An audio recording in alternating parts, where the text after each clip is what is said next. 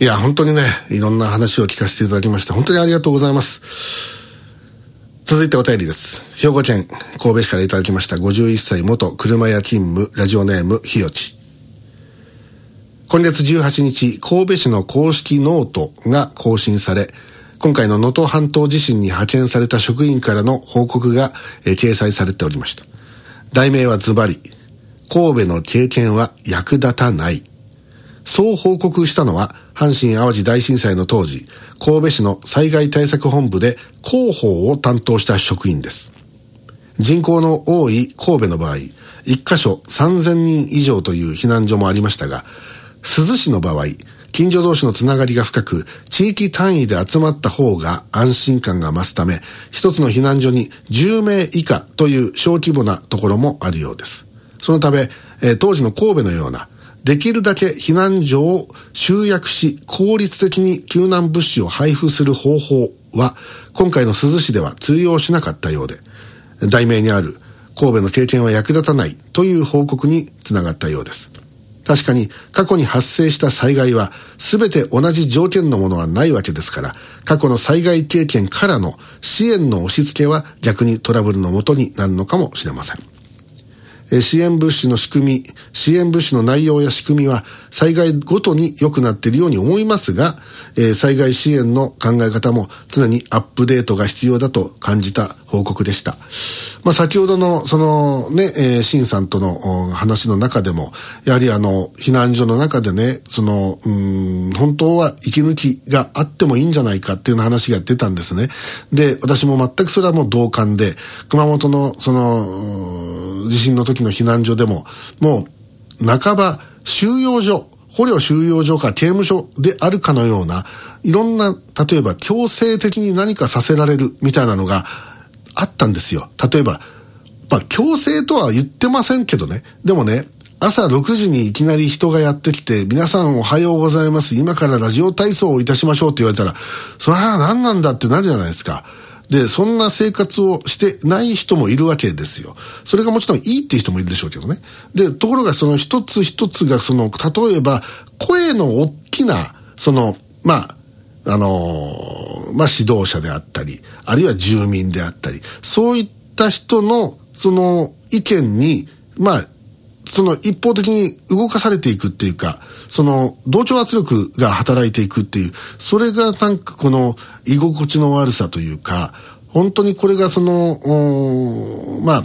一時的にね、例えば、あの、災害が起きてすぐっていう部分では、その、まあ、その居心地の良さとかなんとかよりも、いかにその命をつなぐかっていうことが大事ですから、その部分はまあ目つぶるわけですけど、何日か経って、そろそろその日常を取り戻すっていうプロセス、フェーズに入ってあるならば、そういったものであってはならないと私も思っているわけで、で、そこら辺のその教訓がなかなか生かされてないなというようなことなんかも感じておりまして、そういう話が出ました。えー、というわけで、えー、今日はちょっとすいません、短めにしておりますけれども、えー、この辺で一旦終わらせてください。私も結構ヘトヘトでございましてですね、えー、ということで、えー、ございまして、いつもよりはすんげえ短い QIC になってると思いますけれども、まあともかく今回、その、能登、これ輪島、お邪魔いたしまして、あの、心がけたことは、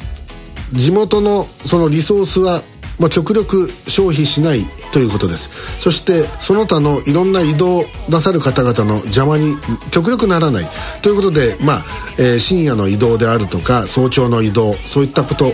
まあ、心がけました。それとまあ私と前島君で行ったわけでありますけども2人の分の、えー、例えばその飲食物、えー、は全て、まあ、持参したものを使っております。もちろんあの新さんのご自宅お邪魔したところでその美味しいコーヒーを出していただきました。これは本当に嬉しかったんですけどこれはありがたく頂戴いたしました。はい。で、えー、それ以外例えば帰りしなあのもう飲み物がちょっとなくなったもんですから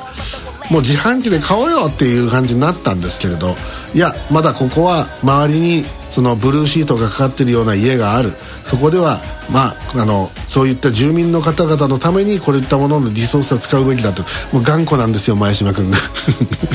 それで結局もうあの金沢に戻ってくるところまで、えー、購入せず。えあのそのまま戻ってまいりました。ということでおそらく地元のリソースそういったものには極力手をつけず、えー、我々取材をしてまいりました。それと、えー、無理やり誰かに声をかけたりそういったことは一切せず、え、あの皆さんむしろあの住民の方からあの本当にあの率先してお声がけいただいてあの取材の方ですか？みたいな感じで声をかけていただいてで、えまあ、こんな大変だったんですよ、まあ、なんかこう席を切ったように話をしていただくそういったことで本当に皆さんからのお話を伺うことができて本当にあの私としてもあの得るものが大きかったそういう旅旅って言ってるのかな取材になりました。まあ、この機会を与えてくださった方がいるわけで本当に本当に感謝申し上げます。そしてあのこの能登半島のこの地震この、まあ、災害これに関しましては、まあ、先ほども申しましたように2月4日にあの、まあ、我々取材班の、え報告会を神戸まちづくり会館で行います。でさらにおそらく3月に入るんじゃないかと思いますが、えもう一回取材を改めて、え行いたいと思っております。でその際にはまあ可能でしたら